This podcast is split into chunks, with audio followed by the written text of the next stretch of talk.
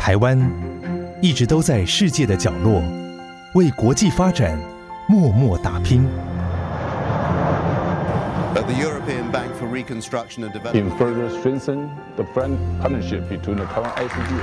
接轨全球，分享台湾经验，这里是国和会。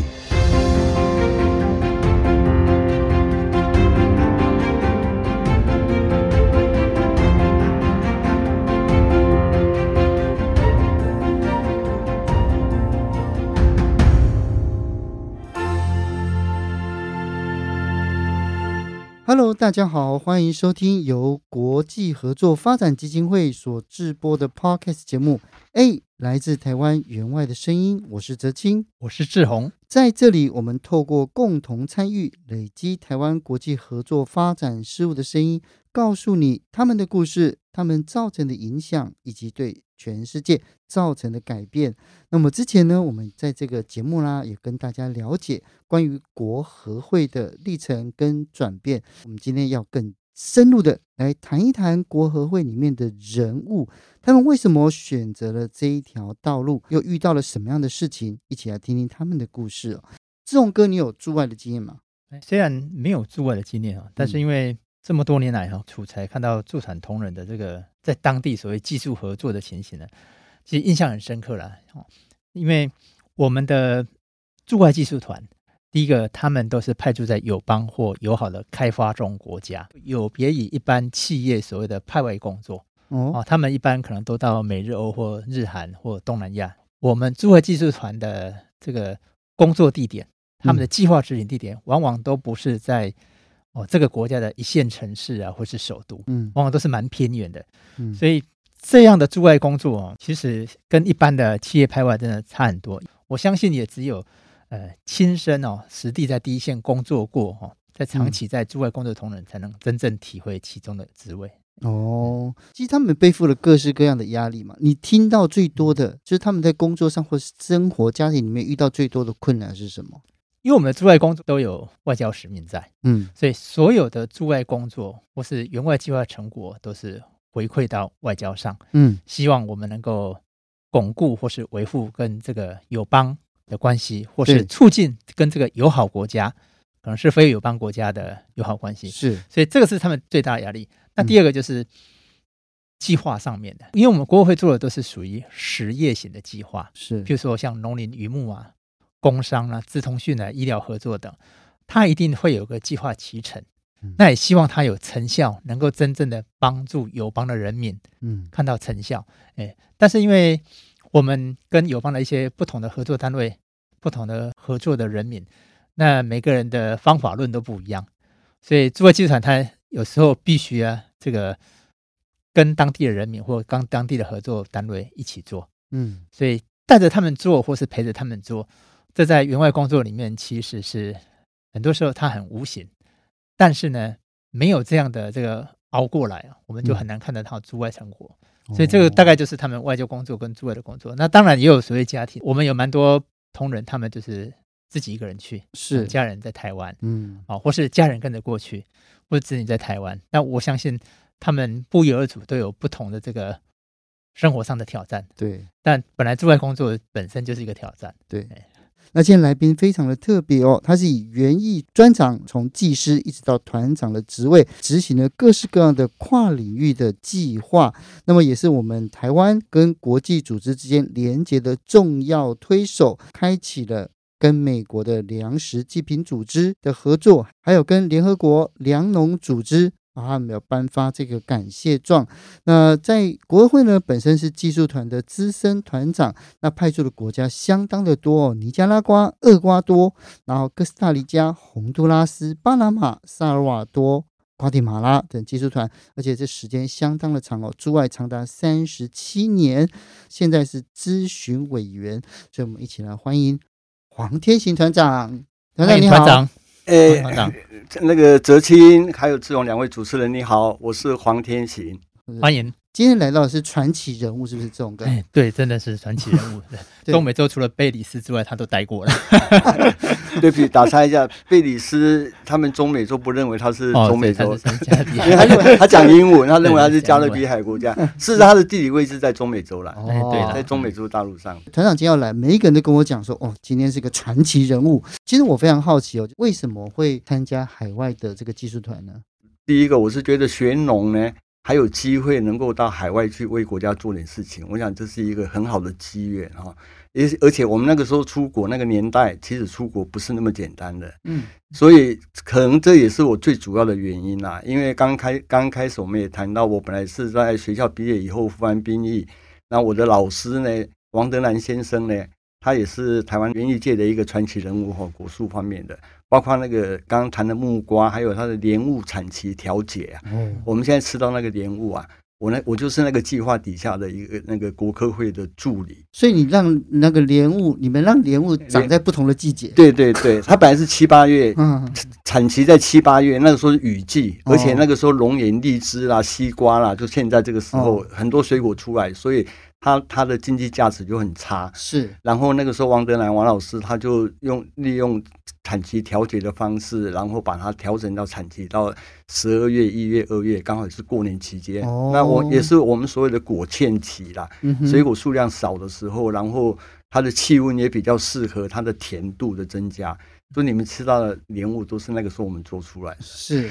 然后在凤山试验所完以后，那个工作呢，当然很有意义啦。那后来我是觉得接受新的挑战，我就到了企业界，嗯，就是农药公司里面，在台中，然后在那边也待了五年。然后那五年当中呢，让我学会了很多如何去克服困难。那个时候也刚开始接受接收到所谓的行销的方面的一些一些知识，就是说农业的东西你不能只光生产，你生产出来以后你要懂得怎么去行销，然后。在在这个过程里面呢，就是说给自己帮公司也做一点事，那给自己学到了更多的东西。那刚好那个时候有个同事啊，他也就也是参加技术团，从瓜地马拉，嗯、然后他他回来以后，他也到了这个公司来上班，嗯，然后。跟他交谈之间，觉得他他在国外的生活很像，还蛮多彩多姿的，是。很多新奇的事物是我们在台湾体验不到的，嗯、所以那个时候开始就萌生了好奇心了、啊。然后那也是透由他的介绍跟推荐，那第一个机会就是让我去尼加拉瓜，我是一九八三年的五月十六号，我都还在。一九八三年，记得好清楚。民国七十，哲青还没出生吧？我出生了啦，我五十了。维持四十年的好奇心不容易。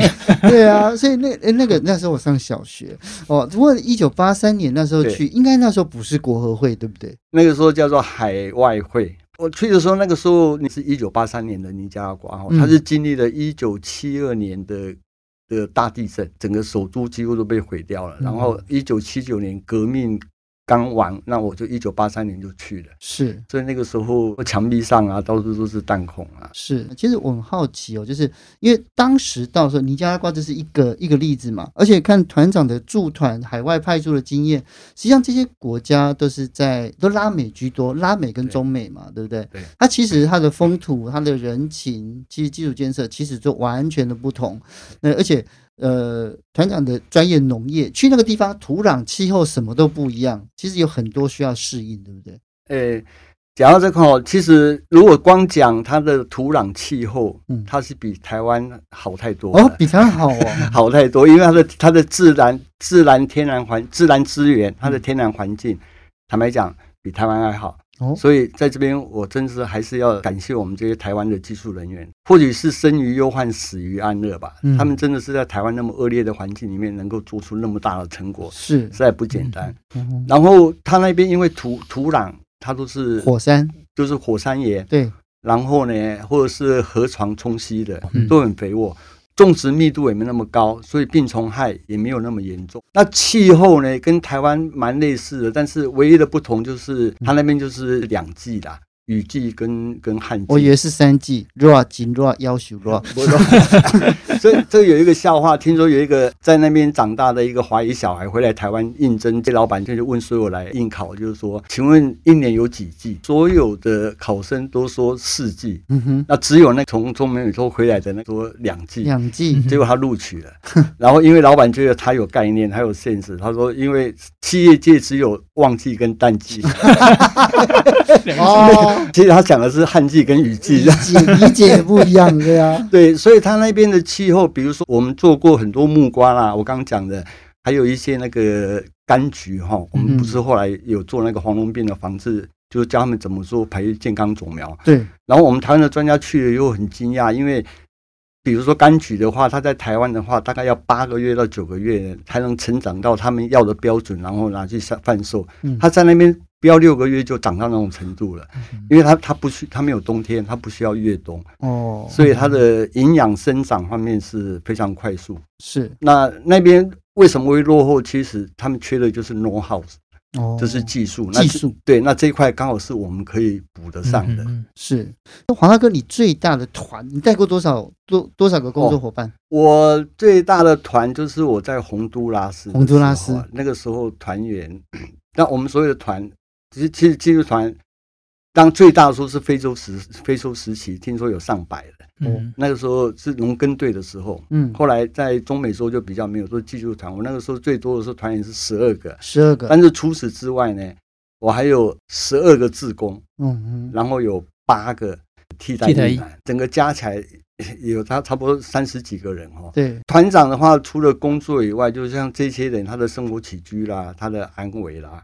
心理咨询团长，他心里内心有过不去的东西怎么办？会找你吧？对对，对，一定会的，嗯哼，一定会的。要当称职的团长，我觉得这也是一个很好的磨练啊。其实中美洲一样是使用西班牙语，跟真正的西卡斯蒂尔都不太一样嘛。对对，所以就你去感觉的时候，就是有哪一些不同的地方呢？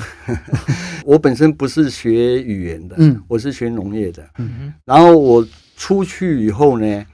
就是说，为了生存呢，为了赶快适应呢，我们也没有时间好好去练西班牙文，也没有时间跟你去学，我就把你丢到。丢到乡下去，是，然后呢，你就就要面临第一线，马上就要跟你的合作伙伴、跟你的农民去沟通，嗯，所以我们学的西班牙语就是说比较没有那么，人家讲 learning on the street，在街上学，对对对对对，我们常常讲说我们是 Espanol de campo，就是乡下是西班牙文啊。我出去之前，坦白讲，我是有事先准备，然后我有买了不少的书，有字典，西华字典，嗯，那个，然后也有一本叫做片语。一千句哈，然后我在里面我背了不少，但是呢，我到了中美洲我去讲，没有一个人听得懂我在讲什么，你知道？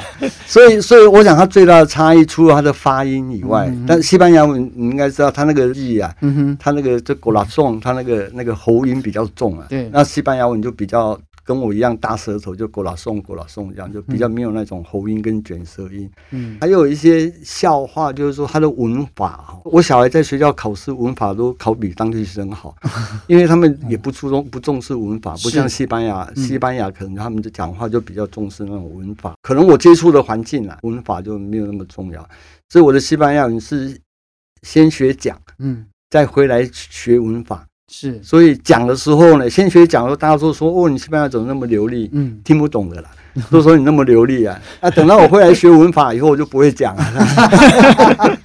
邯郸学不被制约了。对啊，就闹了很多笑话了。包括我一个同事哈，他是负责蔬菜的。那蔬菜我们台湾那一套，你都知道他们做溪嘛，嗯，然后会勾灌，他会把那个水引进到沟里面，然后为了。让它的水分赶快吸收得到，他会叫叫工人就把那个水泼到溪面上。他讲西班牙文，那工人呢就摸鱼啊，他就骂他，他说 mucho mucho mucho 就是英文的 much 的意思嘛，对，much 的意思。那事实上正确的说法应该是说 more 嘛，哈，嗯，不是 much，是 mucho mucho。然后他想说他讲错了，他应该讲 mass，就是哈，就是就是就是 more 的意思多一点意思，然后。那工人说：“你既然嫌我太多，那我就再更少一点。” 然后他就开始骂他，越骂他越少，就那我自己也碰过啊。嗯，我自己就是刚去的时候，因为西班牙人都不懂，对，然后去拜访农民，就我们有前辈会带带后辈。哦，你刚去的时候会有前辈陪你。我个人本身是就比较好奇啦，我也算是好奇宝宝这样。我本来想说去两年就回来了，是，后来没有想到后面又追加了三十五三十五年。其实听这个黄大哥讲故事，真是让人意犹未尽哦。那我们先休息一下，马上回来，更精彩的还在后面。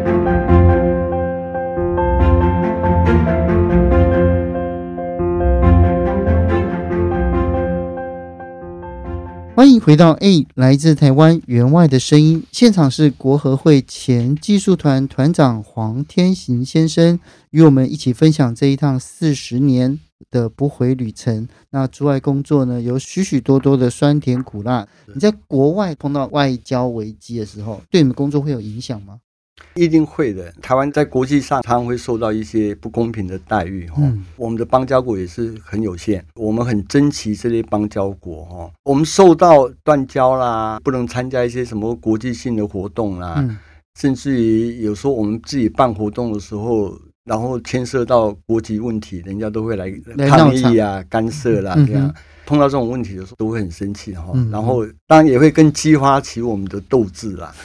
那但是后来我告诉我自己，就是说，与其去这样去跟他们计较这些，不如把台湾的技术合作这一块，尤其是国会的招牌，嗯，在国际上呢，把它擦得更亮，嗯，让大家可以看到它，然后赞许我们。国际援外不是只有我们在做，很多国家都在做，嗯，你做的东西人家都会看。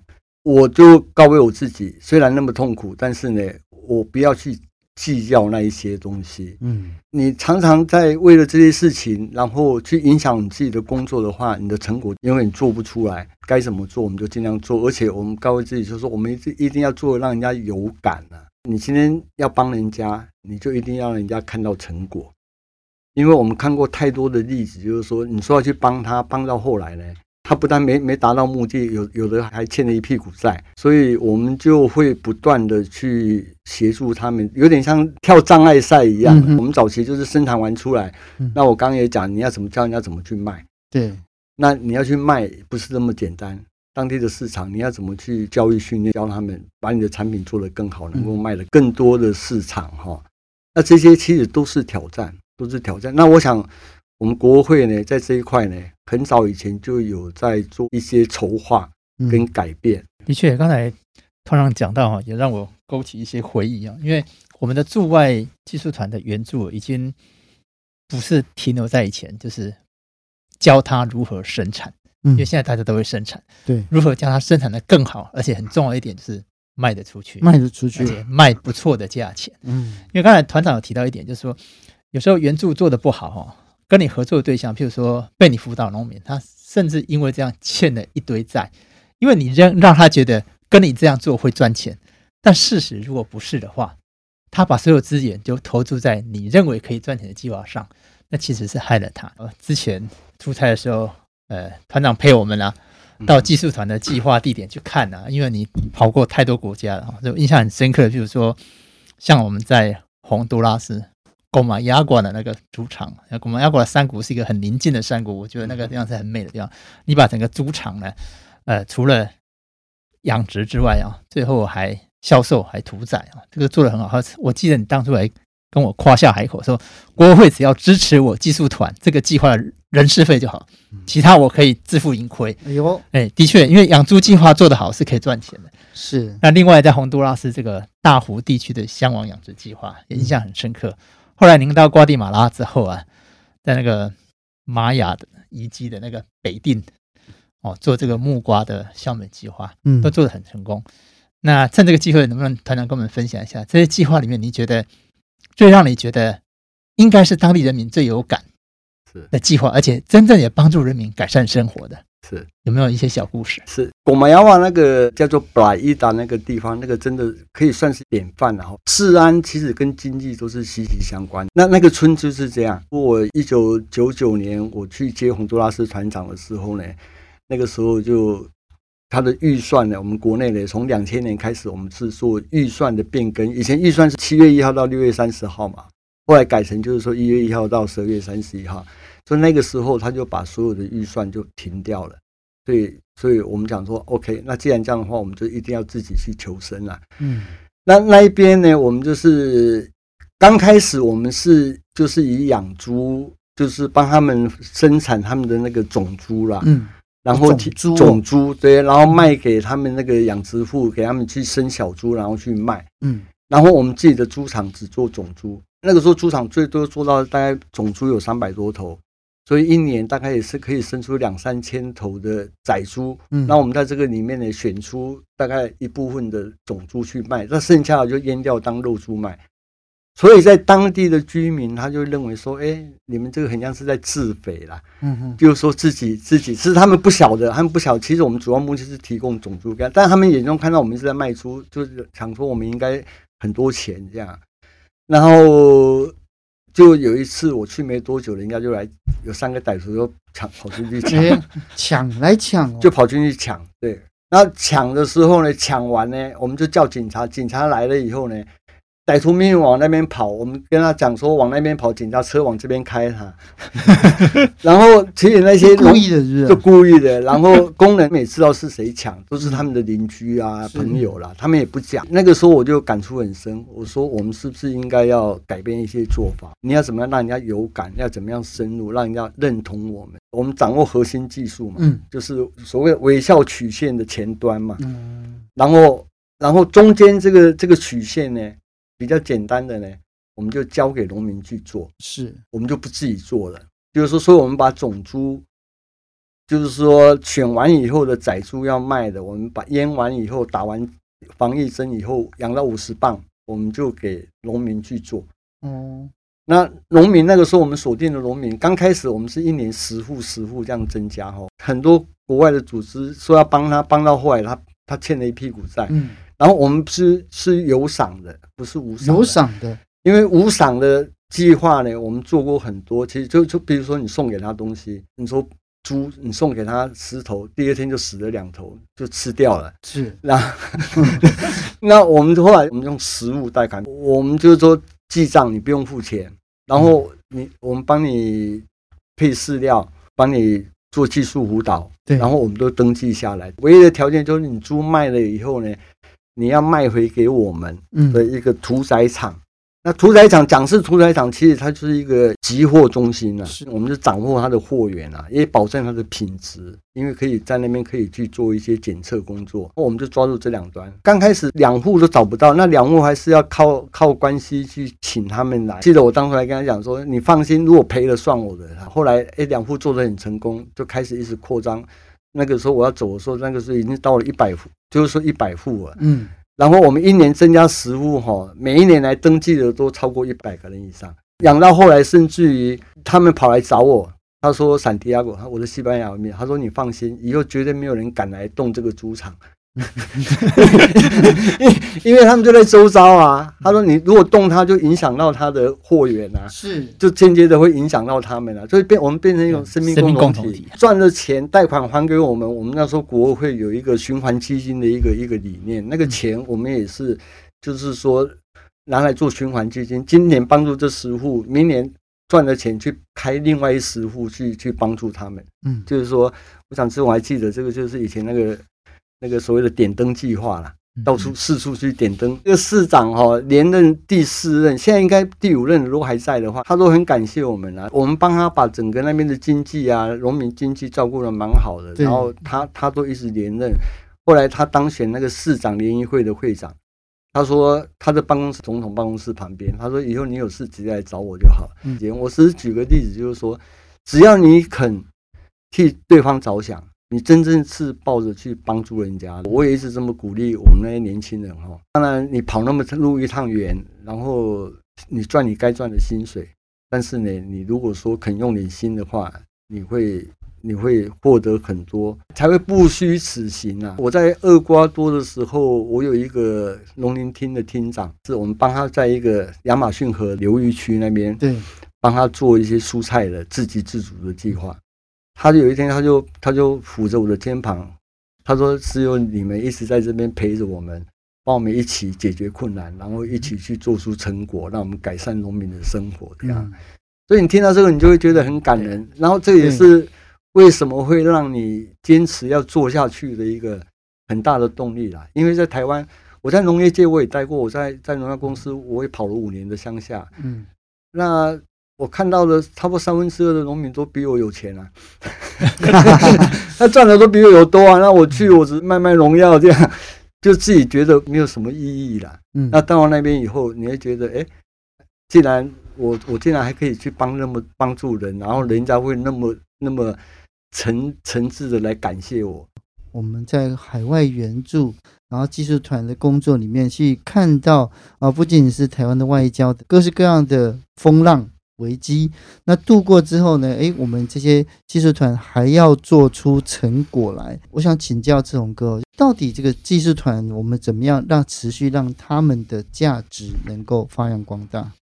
我们这些友邦哦，虽然目前都还是开发中国家，对，但是友邦也在进步，嗯，然后我觉得我们的技术团。第一个自己要，哎，也要这个与日俱进，就是因为技术的提升哦是永远没有止境的。嗯，那再来就是刚才像团长讲的，真的是真心诚意的跟当地的人民一起做，对，把技术跟观念传授给他们，嗯，那陪着他们走这一段发展的路，他们慢慢就会越来越好。他也知道我们对他们的帮忙真的是。呃，除了外交考量之外，我们真的是站在他们的立场，希望他们更好。这么多年之后，回头再来看这个海外的这些援外的技术团工作，团长，你本身有没有什么样的感想或者是心得？很多人说我们是救急不救贫哦，那我想这方面我们在外交上或者是人道援助上可以做很多，但是我们我们国会这个工，尤其是技术援助这方面的。我们应该是既要救急也要救贫啊！嗯，好，不能说你跟别的机关一样，我去撒钱撒一撒，然后我就走掉了。真的，人家会觉得，我不是缺你这个钱哎，我是希望你能够真正让我来改善生活哈。这个感触很深，所以，所以我们看到很多我们的成果。我想断交不能，我绝对不会把它摆在我的前提。真因为我为什么这样讲？因为有些年轻的同事也跟我讲说，他说团队，那你们这个辛苦啊，你这个我要嘛去等高。嗯，对呀，对呀，很伤心。我说你绝对不能这个想，我说这是国际现实。我们的工作就是你要把你的成果做出来。我我要再讲一个一个事实，就是洪都拉斯的参谋总长从萨瓦多来开会，他说你们技术团以前在狗毛亚瓦，就是本来那个地方帮我们农民做了很多，还有包括吴国宇啦。刚刚也有提到很多，他说这个东西他们一直到现在都还在享受我们当初所留下来的成果。嗯，那已经过了大概十年有咯，是过了十年有，然后你听了你就会觉得就很感动啊。对，在国际上我们专家出去都完全让人家信服啊，是包括我们在那个欧伊萨的那一块，嗯，那我在那边做了五年的计划，我们在那边就让人家发觉，他说，哎，台湾在黄文斌。黄氏这块怎么那么厉害？嗯，我们讲，而且我们做做法不是理论而已，是实际的，真正去改变他们一个。那、嗯、所以说，透由他们会替我们做很多宣传，对，甚至于他把我们的成果发表在他的刊物里面。嗯，他的刊物是所有的国际组织都可以看得到的。嗯，他甚至他们把我泼到 WTO 去。嗯，所以这是非典型外交。只要我想，国会将来在这一块。应该可以有很大的发挥空间啊！是，所以呢，就是透过工作成果呢，不仅仅具体改善了友邦民众的生活，而且呢，也注意了这个巩固两国之间的发展跟友谊。那过程之中哦，其实呃，不管是他的酸甜苦辣，这其实这些都是黄团长的人生自己的回忆跟经历哦。那我们也希望更多的年轻朋友能够加入。这个海外技术团的工作，那也也看也可以看到说，我们在海外技术团的这个成果能够越来越好哦。那今天非常感谢黄大哥、黄团长一起来跟我们分享，谢谢你，谢谢团长，谢谢谢谢哲清，谢谢志宏。那想知道更多台湾推动国际发展援助的故事，想知道。国际合作除了员外之外，其实还有商机，请准时收听下一集。下一集将由灵网科技马怡信资深经理来告诉你企业参与员外工作的幕后花絮。最后，也不要忘记订阅我们 A 来自台湾员外的声音。我是哲金，我是志宏，我们下次再见喽，谢谢，拜拜，拜拜，拜拜。